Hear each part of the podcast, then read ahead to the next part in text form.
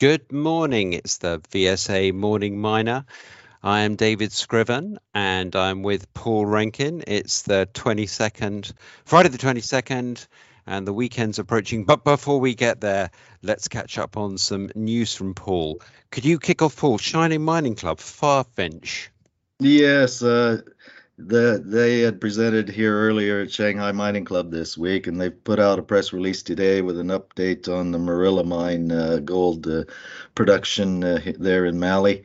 They've got five drill rigs uh, operating at site at the moment, and four of those rigs are working on the Morila uh, pit and its uh, margins in order to add to the current resources.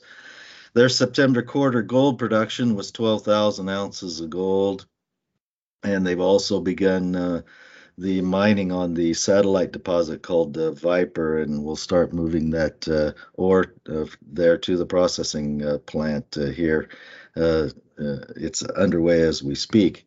The average gold recovery from the operation in the quarter was 75%, which is about a 10% improvement over the second quarter. So, more gold for the same tons treated, which is a good thing.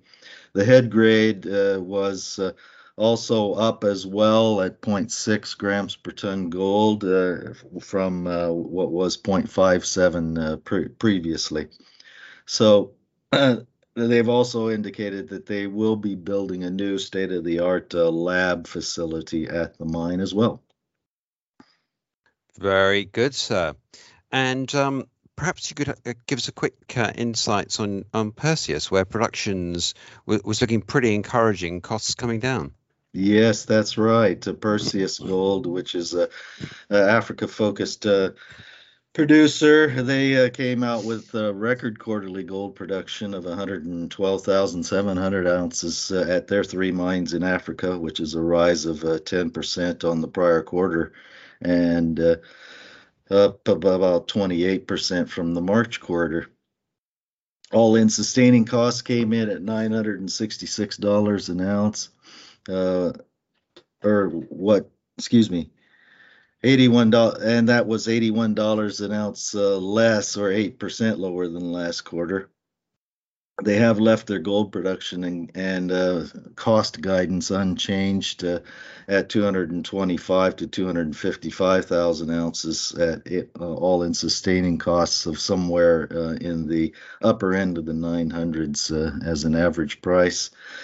And they expect uh, that they will be able to raise production at their mines to more than 500,000 ounces uh, in short order here for next year. So making very good progress.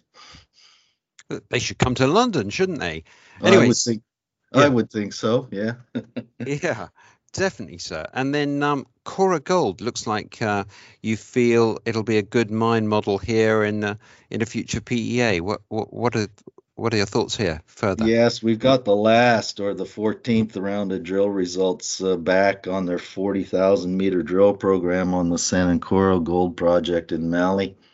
Uh, some uh, continuing uh, impressive drill results coming back uh, on the uh, drilling, specifically working on the Zone B1 resource and getting grades like 19 meters at 6 grams gold from 59 meters depth or 28 meters at two and a quarter grams gold from 71 meters depth.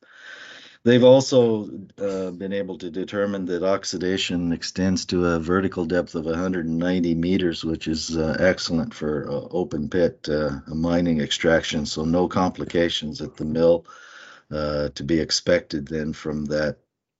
And I would expect that uh, they would uh, be producing a PEA uh, after a new resource estimate uh, comes out on this uh, drilling, uh, this so much drilling.